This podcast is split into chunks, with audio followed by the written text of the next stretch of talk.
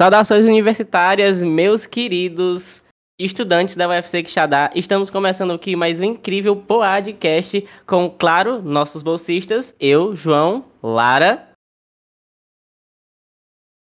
Lara com o microfone desligado. Morreu, Lara. Que ótimo, perdeu todo o clima. Não. Ai, que ótimo. Marca outro dia. Edição resolve tudo. Normal. Calma, calma, a pergunta de novo, pra eu não ficar só falando hello seco. Ah, não vai ter a mesma entonação, que ódio. Eu vou soltar o Lara e tu pega depois. Tá, vai. Vai. Eu, João, Lara. Hello. 100% natural, ótimo. Assim E, que eu e gosto. o nosso inestimado Wermson. E aí, pessoal? Ainda não Hoje, tem um bordão, no- tem que inventar um bordão. Eu- eu- Todo mundo eu aqui, chego ó. lá ainda. A Lara também não soltou o bordão dela hoje, hein? Não é hello, falta, não, meu sente bordão. falta. É hello não? falta. não? Eu também não sei não. Era hello? Enfim. Acho que... Todo mundo. Já começou O do grupo- jeito. Bem integrado. É bom, ah, já, já temos a introdução. É isso. É ótimo, é assim. Sempre É, assim. É é isso. sempre isso. E, no- e hoje, nosso convidado dourado, nosso inestimado ex-professor e amado por todos, George! Boa noite. Não, não pode dizer boa noite, não, né? não pode dar noção de tempo. George entrando no Nossa, clima eu do já podcast já. Eu já tenho 15 introduções já para os próximos 15 episódios. E aí, aí, gente, que saudade, né? Tô aqui hoje como convidado. É, não vou guiar nada, vou só escutar o que, é que vocês têm a dizer e, e ajudar a construir aqui o, o podcast. Pela primeira vez eu não vou guiar um processo. Aqui vai dar certo. Mas vai dar certo. Já vamos aqui. Já podemos começar no que interessa? Todos prontos? Todos prontos.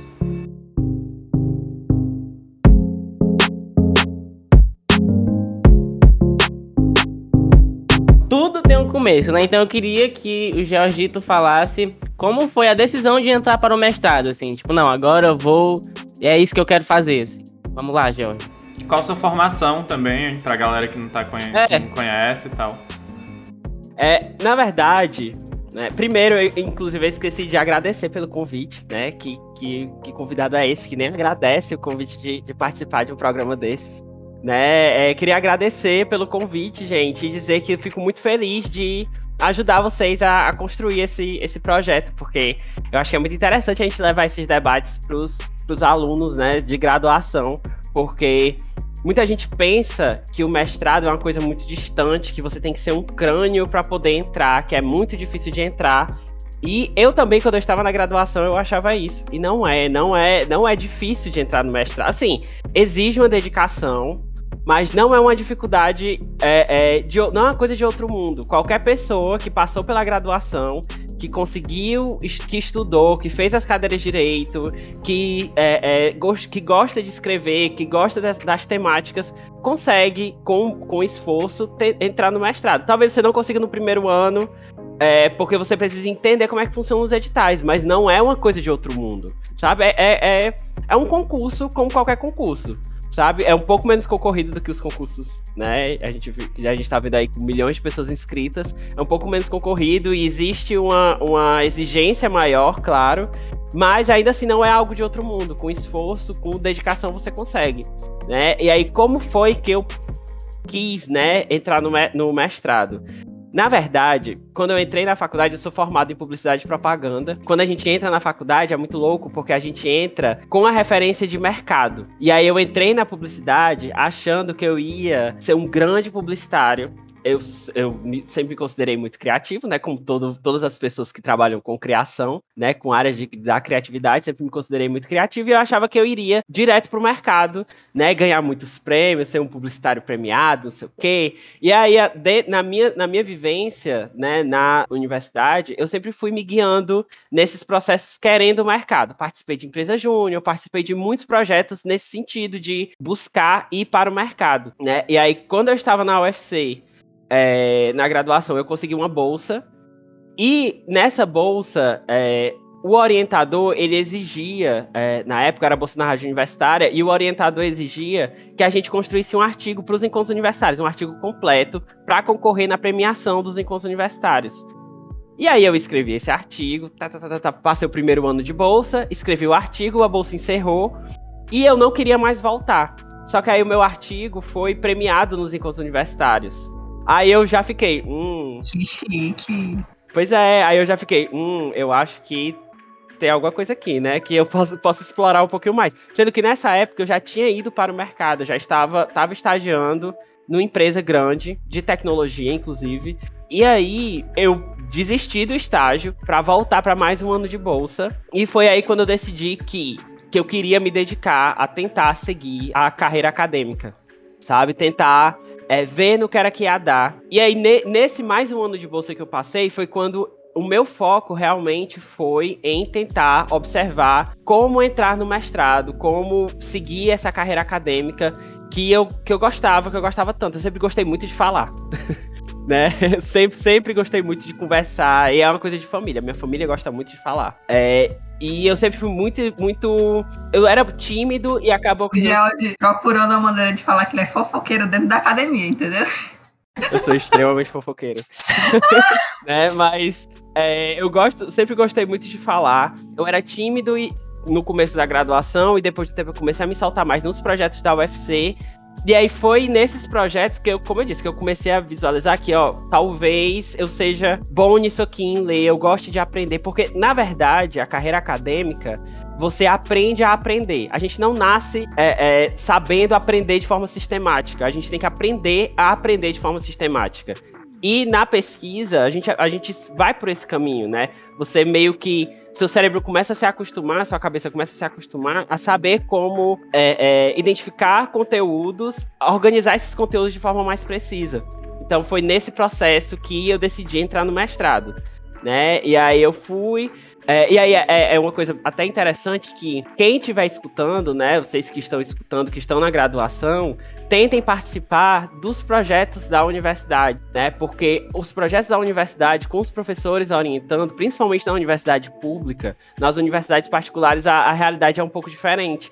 Mas na universidade pública, você é, encontra muitos caminhos a seguir, né? Você consegue pensar em muitos caminhos, muitos possíveis caminhos. E a universidade é para isso, né? Você testar, descobrir, saber se você quer ir por esse caminho ou não, porque vocês têm tempo, né? Depois que terminar a graduação, é o valendo, né? É o tempo. E você tem que se virar nos 30 para fazer tudo, né? Então, na graduação é o momento de você é, é, se esforçar no sentido de tentar expandir o seu leque de opções e ver no que é que você realmente é bom, onde você é, é, onde você pode vai poder ser melhor aproveitado. Eu não gosto nem dessa expressão, mas onde você vai conseguir se esforçar e, e deixar suas habilidades aflorarem mais.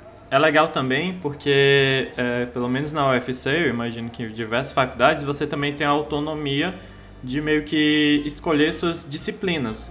Óbvio que você tem a, as disciplinas obrigatórias ali do curso, mas você também pode fazer tanto disciplinas de outro curso que às vezes você acha que pode agregar na área que você quer seguir, como também tem as disciplinas optativas do seu próprio curso que às vezes agregam mais ainda é, da área que você quer seguir. Por exemplo, se eu não me engano, no curso de DD tem uma disciplina optativa de UX se eu não me engano. E quem quer seguir na área pode ir lá e fazer a disciplina optativa, que vai agregar mais ainda no, no que você quer seguir. A optativa também relacionada a cinema, né? que eu até pensei em pegar também. Fotografia daí... também. Sim, sim. Fotografia que eu estive à frente, né? Dei duas vezes a disciplina de fotografia. Gatilho. Não, não, não tivemos essa sorte. Pois é. Mas, mas o melhor da universidade é justamente isso também, de você ter um leque de opções, de disciplinas que você pode ir montando o seu trajeto, né? E eu acho que hoje em dia os, os planos é, é, político-pedagógicos das universidades, né, dos cursos, na verdade, eles prezam por isso. Quando eu entrei, gente, eu entrei na universidade em 2012. Parece pouco tempo, mas teve uma diferença muito grande. A trilha da publicidade que eu fiz na época na UFC era muito diferente da trilha que as pessoas fazem hoje. Né? A gente tinha muitas disciplinas obrigatórias, era mais difícil de você montar o seu próprio caminho. Hoje em dia, a maioria dos cursos já passou por essa reformulação que permite que o aluno escolha qual caminho ele quer seguir.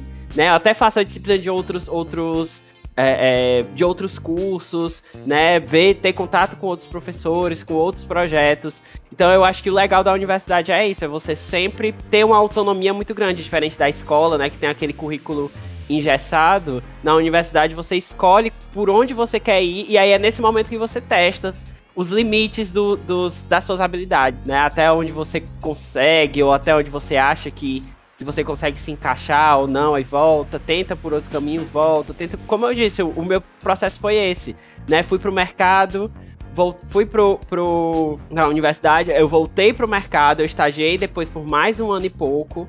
Depois eu voltei para a universidade como iniciação à docência.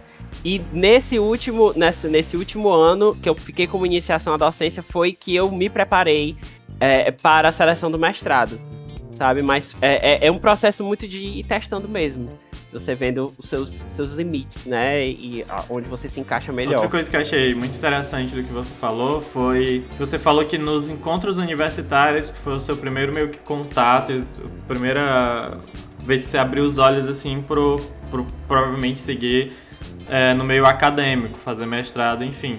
Eu acho legal porque às vezes as pessoas só fazem os artigos, uma galera, só faz os artigos porque tem que fazer, geralmente. Por exemplo, a gente está no POA e a gente tem que construir um artigo agora. E em vez de a gente aproveitar a construção desse artigo e tentar fazer algo legal, e tentar corrigir erros e melhorar, muitas vezes as pessoas só fazem por fazer mesmo e ah, eu vou, vai, vou submeter porque eu sou obrigado. E é algo a se explorar também, é algo que você pode explorar. Porque tem uma coisa que, pelo menos no curso de DD, geralmente, quando a gente entra, a gente ouve muito que é ah, mas isso daqui não está me preparando para o mercado. Ah, mas essa disciplina aqui não sei o que, não sei o que, o mercado, o mercado. E a faculdade ela não é para fazer você virar um, um empregado do mercado e um funcionário. Ela é para te apresentar conceitos e te ensinar. Seja para você usar esses conceitos futuramente para ensinar para outras pessoas, por exemplo, se você seguir fazer um mestrado na área, enfim, é, para lecionar, enfim, ou para você introduzir eles no mercado sendo um produtor de, de, de conteúdo para o mercado, por exemplo. Sim, eu acho interessante, pegando essa fala do Emerson, que muitos alunos deixam de participar desses projetos que, que precisam de uma apresentação de artigo nos encontros universitários justamente por essa construção desse artigo, assim, essas pessoas se espantam, acham que é coisa de outro mundo, produção acadêmica, e acabam deixando de, muito provavelmente, encontrar uma área que elas se sentiriam muito mais agradáveis em trabalhar nela, né? Eu, particularmente, meu primeiro é, contato, assim, assim como o professor George, foi nos encontros universitários, né? Quando eu virei bolsista do professor Paulo, e eu virei pesquisador sobre cidades inteligentes, uma coisa, assim, muito mais TI do que o meu curso é, que eu jamais imaginaria que que eu ia participar, e eu gostei muito, assim, dessa pesquisa pesquisa, dessa produção acadêmica. É, o professor Paulo também. A gente tem muita sorte dos nossos professores, assim como o George, o Paulo, viu? Ney são muito, muito carinhosos com a gente, assim. Eles realmente ajudam muito, não, não medem esforços. E isso ajuda bastante, assim. Eu desenvolvi esse sentimento lá e eu tenho muita vontade agora de seguir no mestrado também, justamente por essa minha experiência nos encontros universitários, né? Tanto que o que me instigou a entrar no, no programa de orientação acadêmica, que é o POA, foi essa vontade, assim, porque o POA trabalha muito essas questões de como o aluno ele se, ele se comporta na universidade, qual o papel da universidade para o aluno. E eu acho esses trabalhos muito importantes e que às vezes eu sinto que os alunos não participam com medo dessa parte mais acadêmica, assim, de produção mais acadêmica. Eu, eu acho interessante isso que vocês estão falando, vocês estavam falando, eu tava pensando, fiquei pensando aqui, que muito se fala, né, muito se fala que o, os alunos de design digital, de cursos um pouco mais técnicos, eles não escrevem, né? Eles não leem e não escrevem. Mas a leitura e a escrita, ela é uma habilidade como qualquer outra. Você não aprende a desenhar olhando pro, pro teto do seu, do seu quarto. Você não aprende a ler de forma mais clara e selecionar os, os, o que você precisa na sua leitura sem, sem esforço. Você não aprende a escrever sem esforço. E a escrita, né, principalmente a escrita acadêmica, ela é um processo doloroso. Pelo menos para mim, né? É um processo doloroso, gente. Cada palavra que eu escrevo, cada parágrafo que eu escrevo, é muito difícil encaixar as palavras. Mas você vai, do mesmo jeito como é difícil quando você começa a desenhar, e cada desenho você aprende um pouquinho mais, cada texto que eu escrevo eu vou aprendendo um pouquinho mais. Então não é iluminação, né? Você vê, a gente tem que desmistificar né, que esses grandes pesquisadores, né, que estão aí há muito tempo, eles não têm problemas com escrita. Todo mundo já teve problema com escrita. Não é porque. Só, só acrescentando aqui, hoje na, na nossa aula de projeto, na aula final de projeto, a Tânia mostrou, ela mostrou vários arquivos em, que ela fez durante a carreira acadêmica dela, enfim, de mestrado, doutorado. E ela mostrou, e é a Tânia, tipo, quem tá no UFC geralmente conhece a Tânia. Ela mostrou que até ela precisa de correções e, e erra muito. Porque assim, não existe, não existe a perfeição para início de conversa. É, e não existe você conseguir entregar um bom texto de primeira. Você vai ter que revisar, você vai ter que corrigir, porque não tem como. Você não vai escrever o melhor artigo, a melhor dissertação de mestrado, a melhor tese de doutorado, enfim. Você não vai escrever aquilo de primeira. Você não vai sair de primeira. Você tem que revisar. Você é um processo evolutivo, quando você, como você falou. Você não aprende a desenhar é, olhando o teto e você não aprende a escrever um artigo escrevendo de primeira, assim. Não existe isso. Não existe. A gente tem muito isso de pesquisar. Eu, eu tinha muito. Eu, a minha orientadora, né, do, do mestrado. É, eu, tinha, eu tenho ela como inspiração muito, mas eu sempre antes de, de, eu ter essa noção, né, de, do que é o escritor, do que é a, a, pessoa que escreve, eu tinha muito, não, ela escreve de primeira e já vai. E quando eu vi os processos dela, eu vi que não é de primeira, nunca é de primeira, gente. O primeiro texto nunca é o texto ideal. Né? É um texto que vai e volta, ela mesma precisa de revisão, então é isso. Não pense que é uma, uma iluminação divina que desce e você começa a escrever, não.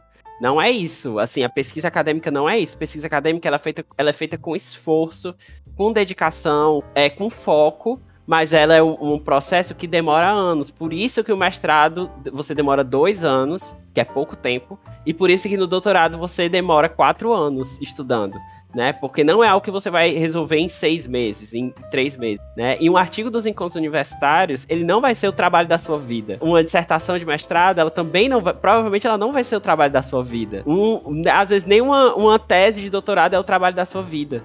Né? Então, assim, a gente está sempre melhorando e toda vida que você olhar para trás, os, os seus trabalhos antigos, você vai ver problemas. E, ah, Maria, meu esse trabalho premiado dos encontros universitários, eu pego para ler, eu acho ele horrendo. Eu fico com vergonha. Mas, né, pra época, era o que eu conseguia escrever e ele ficou relativamente bom, né? Só que hoje em dia eu tenho, eu penso de, uma forma diferente, então é isso. Sempre evoluindo, sempre olhando para frente. E ele provavelmente foi comparado com, com, com outros artigos de encontro universitário que estavam ali no seu mesmo nível. Não tinha ninguém muito acima lá em cima, não tinha ninguém super incrível ali. Não tinha um doutor escrevendo para os encontros universitários. Pois é. é. É nesse processo. É, é, é, isso, né? E a gente, como eu disse, você, os alunos de graduação, eu também, quando eu estava na graduação, eu tinha uma visão muito idealizada do mestrado. Né? E foi o primeiro choque que eu tive quando eu cheguei no mestrado. Primeiro, gente, o primeiro dia de aula, o professor olhou pra gente e disse assim: vocês não sabem nada de pesquisa acadêmica. E eu já cheguei no, no mestrado, porque como eu já vinha de grupo de pesquisa, como eu já vinha de uma tradição, né, de um, ritmo de pesquisa maior do que a média dos, dos, dos alunos, eu achava que não, eu já eu entendo tudo de pesquisa acadêmica. Pode botar aí qualquer coisa, bote aí qualquer coisa de pesquisa acadêmica que eu resolvo. E, e aí, é, quando chegou, a primeira coisa que ele disse é isso: vocês não, não entendem nada de pesquisa acadêmica. E eu realmente não entendia nada de pesquisa acadêmica. Eu achava que eu entendia, mas eu não entendia, eu não sabia nem o que eu estava falando sabe? Então, é, é, isso. O mestrado, ele é, é, é, é muito nesse processo. É, Jorge, falando aqui sobre seu mestrado, inclusive, é, eu queria saber como foi o processo de seleção. É, eu não entendo muito sobre mestrado, eu nunca me aprofundei no assunto, também procurei.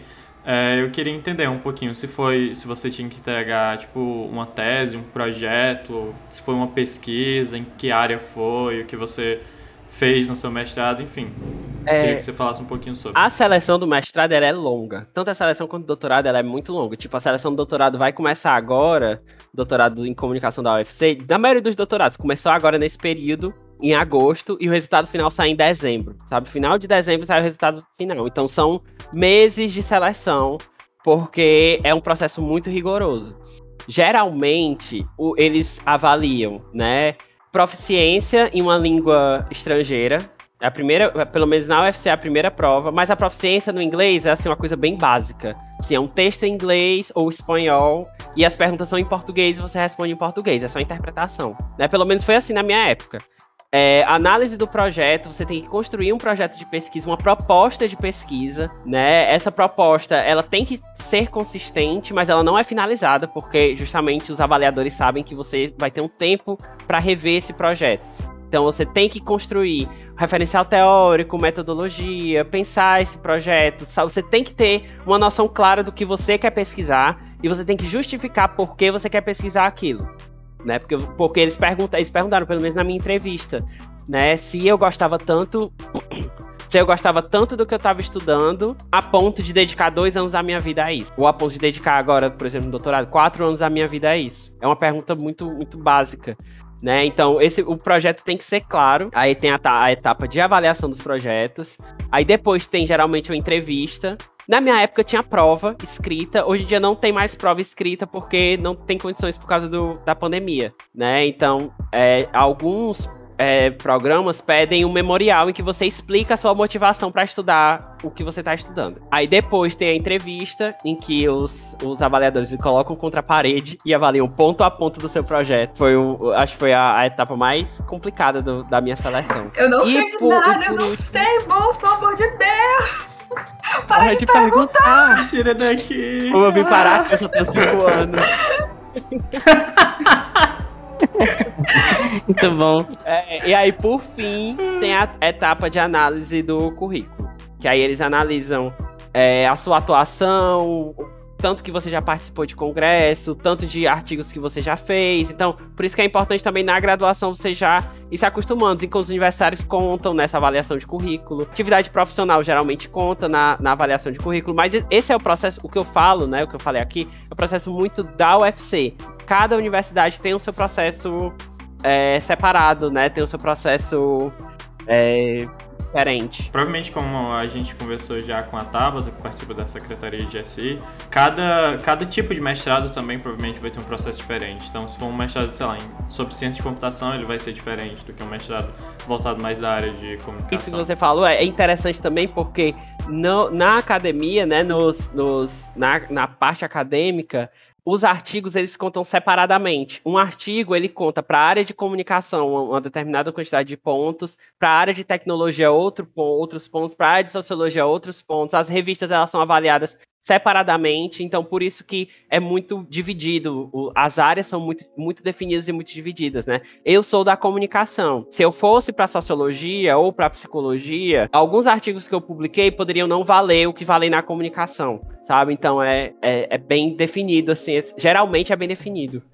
né? Já não sei se foi citado, mas qual era o tema do seu mestrado? Tipo, sua pesquisa foi sobre A minha pesquisa, eu estudei o, o direito à comunicação, direitos humanos, o direito humano à comunicação, né? A gente chama só de direito à comunicação, em uma, em uma formação do Cuca. Então eu passei é, oito meses indo para o Cuca. O Cuca é um centro, um, um, são centros, né, na periferia de Fortaleza. E aí eu passei oito meses indo para o Cuca e avaliando, indo ao Cuca e avaliando é, um processo, um projeto de comunicação do Cuca, né? Então foram oito meses bem complicados porque eu estava sem bolsa no, período.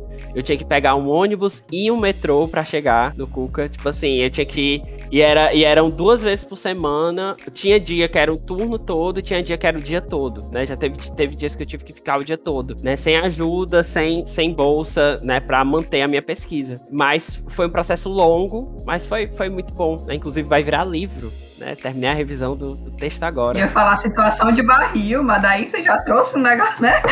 Mas não, ah, e um, um, feedback de quem leu, viu? O, tá muito bom. Eu, pelo menos eu não li o livro, né? Porque nem sabia que ia de, de, dessa conversa, mas eu li a, a a dissertação de Georgito e super recomendo aí pra comunidade acadêmica do universo inteiro, viu? Sério?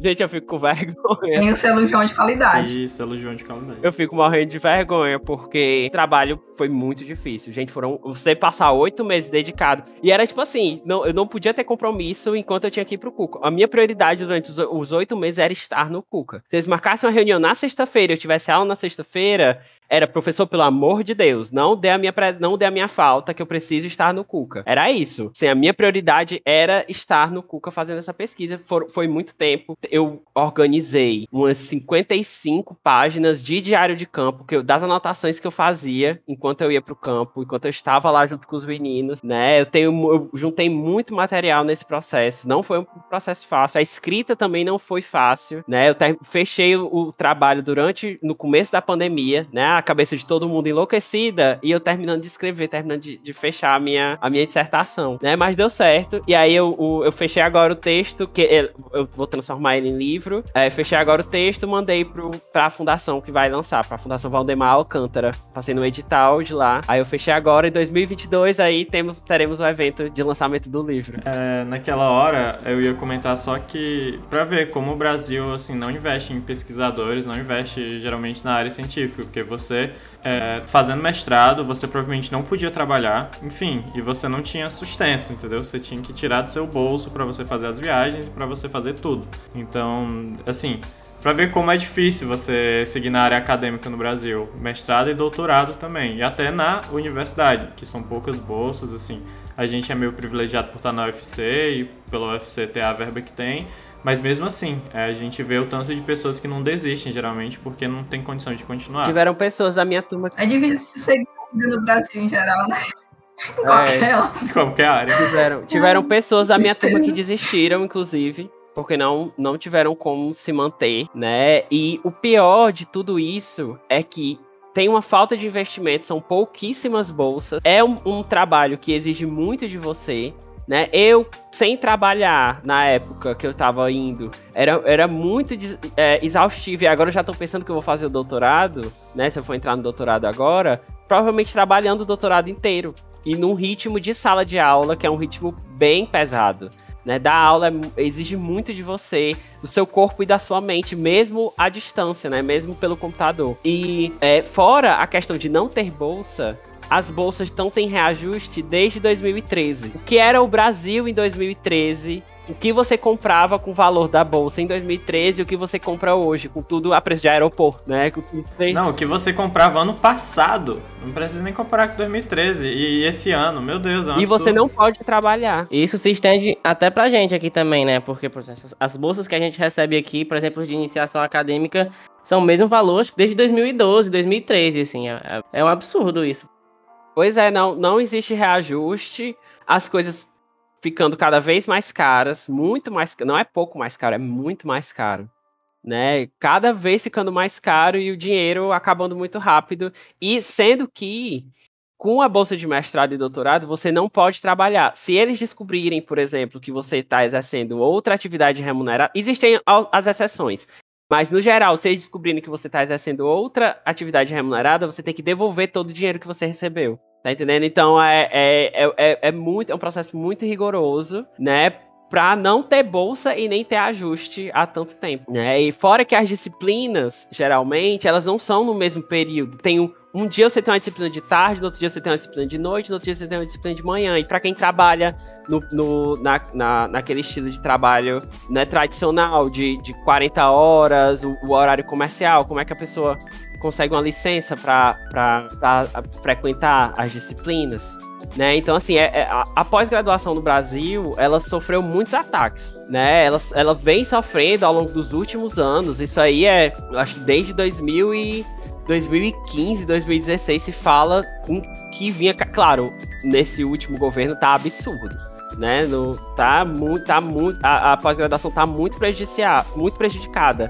Mas é uma, uma, uma questão que já vinha sendo debatida há muito tempo, né? E, e cada vez só piora. Então, ninguém sabe como é que vai ser próximo ano, ninguém sabe como é que vai ser é, 2023, 2024, como é que vão ser essas pesquisas, né? O cenário tá bem tenebroso. Eu ia perguntar, a última pergunta, na verdade, era tipo, como é que você conciliava ser professor e estar tá no mestrado, mas você não era professor enquanto estava no mestrado. Era. E como é que era professor se não podia receber? Não, o que que acontece? O Confusa. único caso é porque a gente teve uma questão na, na época em que eu estava como professor.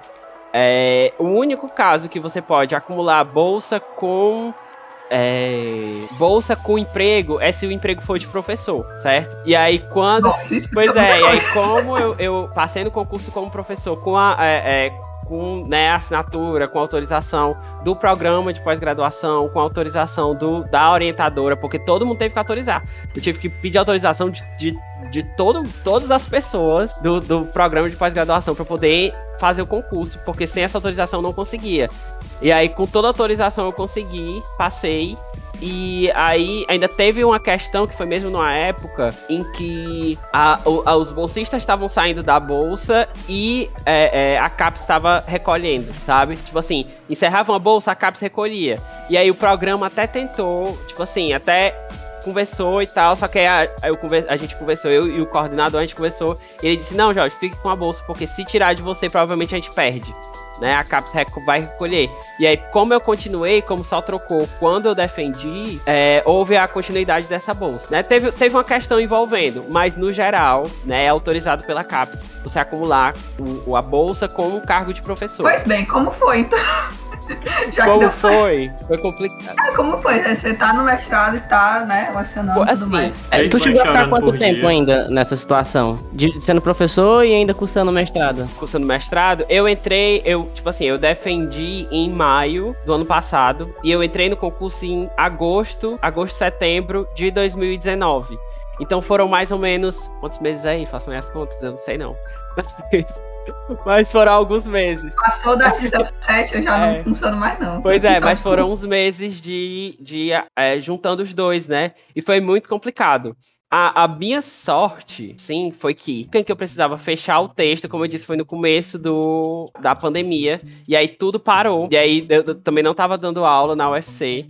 E aí, no momento que eu tive que afundar mesmo no meu texto, de fechar tudo, fechar as 150 pagininhas dele, né? Revisar tudo do começo ao fim, foi no momento em que eu não estava, né? é, A UFC estava parada, eu não estava dando aula. Foi mesmo naquele período, né? Que a gente passou. Mas também eu defendi, pouco tempo depois, as aulas voltaram. Então foi, parece que tinha sido assim, cronometrado só para terminar o, o meu mestrado. É, também não é fácil, não é fácil. Eu talvez sinta mais isso agora dando aula em faculdade particular, né? Porque na UFC, de um jeito ou de outro, eu tinha um pouco mais de flexibilidade, na particular um pouco mais complicado. Trabalhar, exercendo, né, fazendo o, o, o mestrado, é, fazendo um doutorado, fazendo mestrado, fazendo uma pesquisa acadêmica é bem mais complicado, certo? Mas assim, foi, foi pouco tempo é, e eu tive que ter muita organização dos meus horários.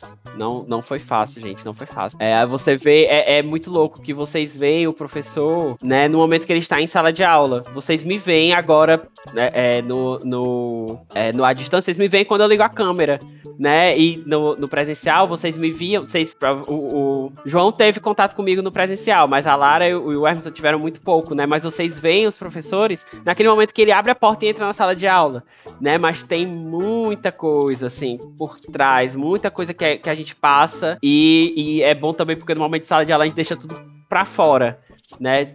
Não, não entra ali, mas assim, tá tudo aquilo ali circulando a vida do professor, né? Que a gente não, muitas vezes não deixa transparecer no momento de, de sala de aula, certo? Mas Então, professor, pegando um, um pouquinho é, disso que você estava falando, né, dessa experiência de fora da sala e trazendo até para dentro da sala mesmo, né, porque a gente aqui do interior, né, do Quixadá, a gente escuta falar bastante que a relação com os professores na capital é totalmente diferente, sim, e que no interior, por ter essa proximidade, ser menos aluno, é um negócio mais acolhedor. Você esteve nos dois ambientes, apesar de ser com papéis totalmente diferentes, mas você esteve nos dois ambientes. Você consegue falar um pouco sobre como é realmente essa diferença da UFC na capital e a UFC, ou a universidade no geral no interior? Na verdade, o que eu acho, né? Eu sinto, eu sinto muito isso, eu sinto que a comunidade acadêmica de Quixadá é muito unida, né? Isso eu já falei várias vezes pra Ingrid pro João, já. Assim, é muito feliz a gente ver uma comunidade tão unida que agrega todo mundo, né? Não é só os professores, né? Os técnicos também entram, até o povo da limpeza, né? Tá lá dentro do, do, do, do fluxo e todo mundo se conhece, né? Todo mundo sabe mais ou menos quem é quem, né? Aqui em Fortaleza, as dinâmicas são muito diferentes. Tem muito professor, que é uma coisa que eu não vi em Quixadá, tem muito professor que se coloca num patamar muito acima dos alunos, muito acima das outras pessoas, dos técnicos, do, das, do pessoal da limpeza, né? Do, do pessoal dos serviços gerais. E eu acho isso é muito estranho, né? É, é, porque é, tu, todo mundo tá ali trabalhando para a universidade funcionar.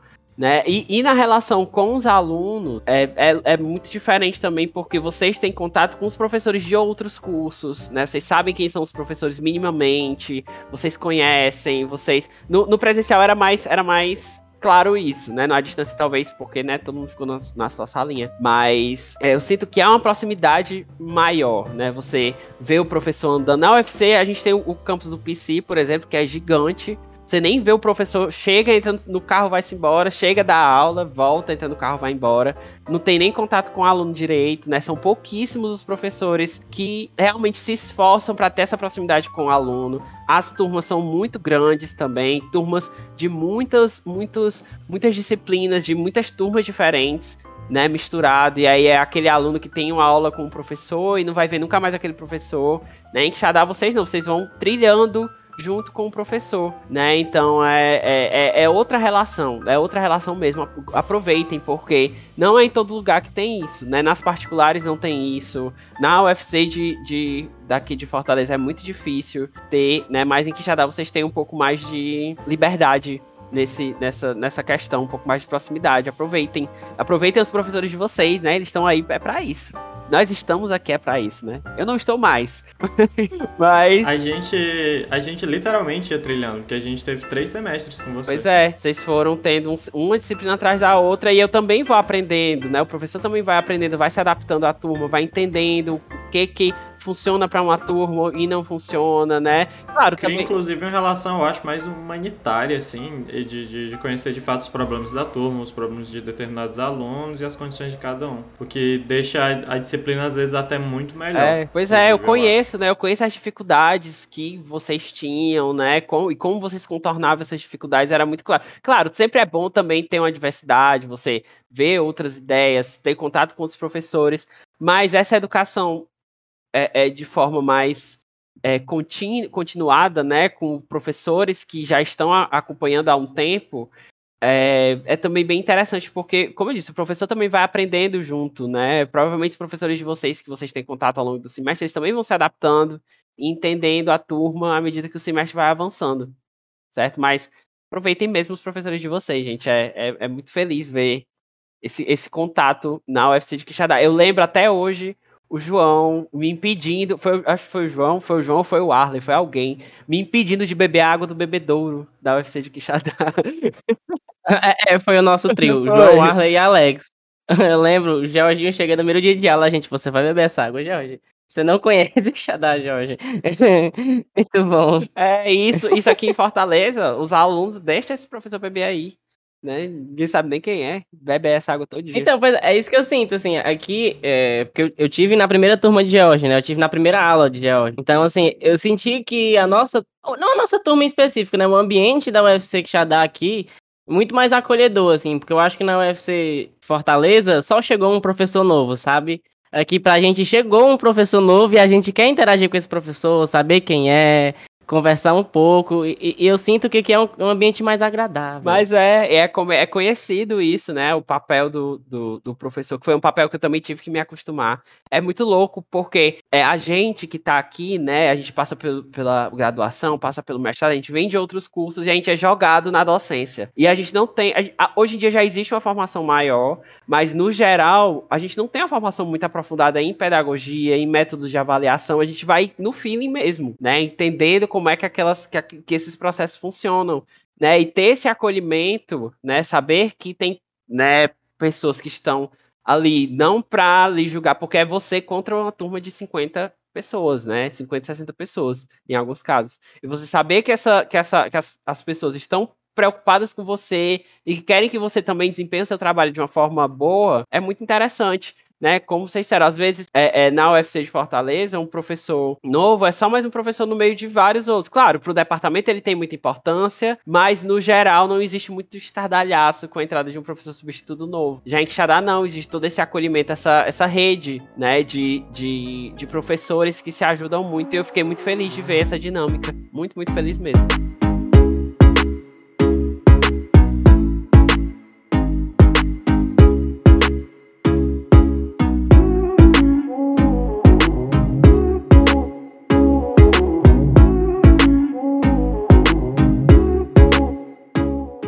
Chegando aqui pro finalzinho, é, eu queria saber se Georgito Torres poderia nos dar spoilers sobre o que ele pensa em pesquisar no doutorado, qual é aí a, a, a braba que ele vai lançar.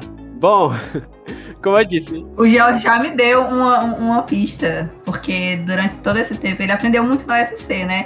Especialmente com a nossa turma, ele se viu assim muito encantado pelo NCT. Então ele disse para mim que iria fazer a, o doutorado dele sobre o NCT, pra, graças a mim, que influenciei tanto ele com todos os meus trabalhos, que só tinha um tema possível, né, Jorge? Falei mais. Fonte vaso da minha cabeça. BTS, do É, BTS. Do, do BTS. Mulher.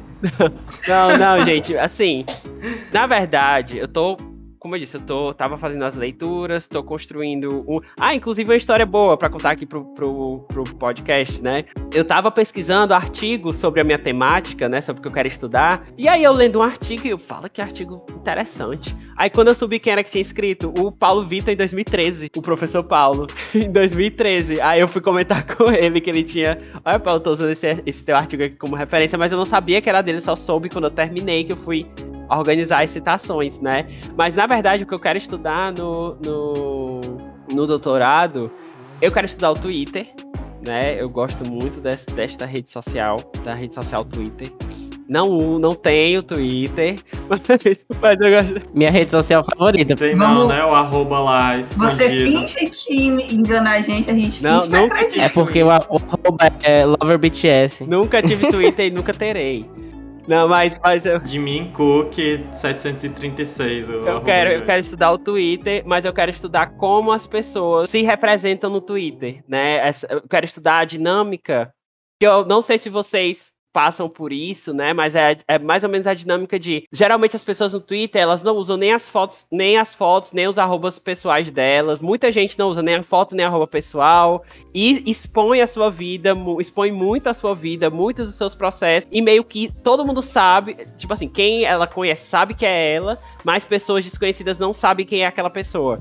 Então eu quero estudar como é que essas pessoas elas se colocam na- nessas redes sociais por trás desses perfis, quais as, as representações que elas constroem delas mesmas, né, aproveitando a- o, o- o anônimo sem ser anônimo, né, que é anônimo sem ser anônimo.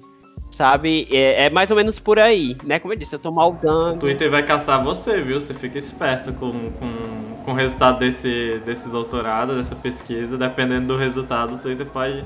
A gente pode não, não, nunca mais saber que existiu um George no, no- na face A da turma do Terra. primeiro semestre. Isso é a, gente, delírio falar pra vo- coletivo. a- mas a aluna encontra tudo.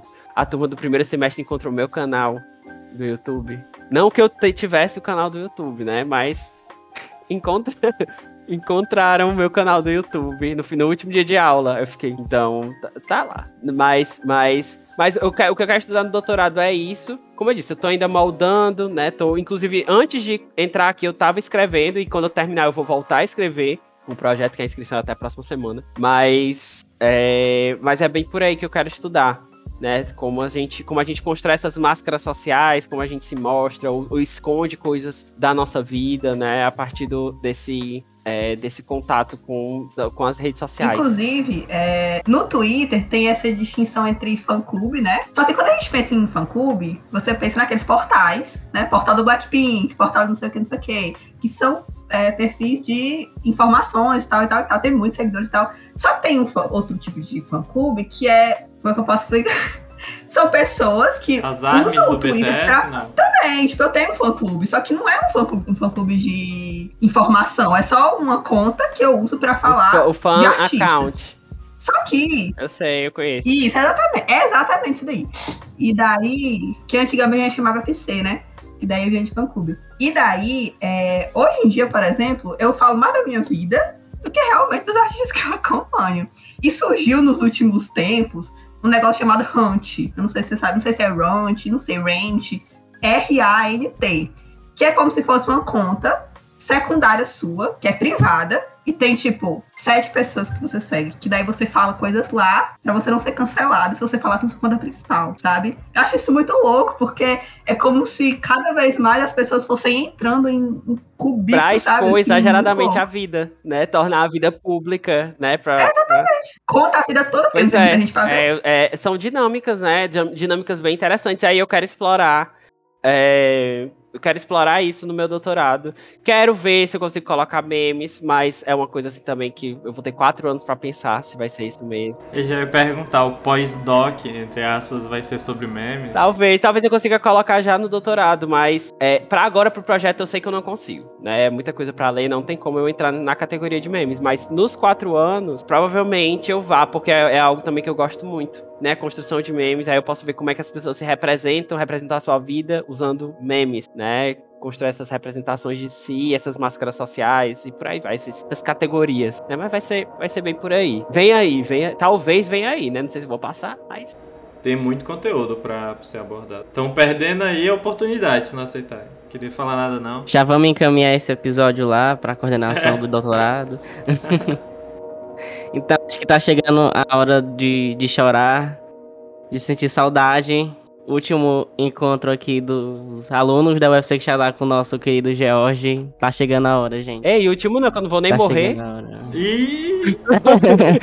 já de é, volta. É isso, eu espero muito encontrar com o George novamente aí nesse, nesse mundão. É, não, tô brincando. Principalmente na academia. Eu quero, eu quero voltar em Quixadá, né, quando eu coisas voltarem, de repente, um dia, uma semana que eu tiver mais tranquilo, ir lá visitar vocês, dar um oi, ver meus web alunos. Jorge na calorada. Jorge na calorada. É. Vem aí. Inclusive, eu ia pra calorada. Se tivesse tido, provavelmente eu teria ido pra alguma calorada. Tópico sensível. É isso. Daí, assunto. Finaliza o episódio, por favor. Ai, foi triste. Vamos lá, gente. É, queria agradecer imensamente pela presença do nosso querido George aqui. É, apesar de já não estar mais no, no time da UFC, é, ter se disponibilizado para vir para cá. E é isso, George. Diga aí suas últimas palavrinhas do podcast. Não, gente, eu só tenho a agradecer, né?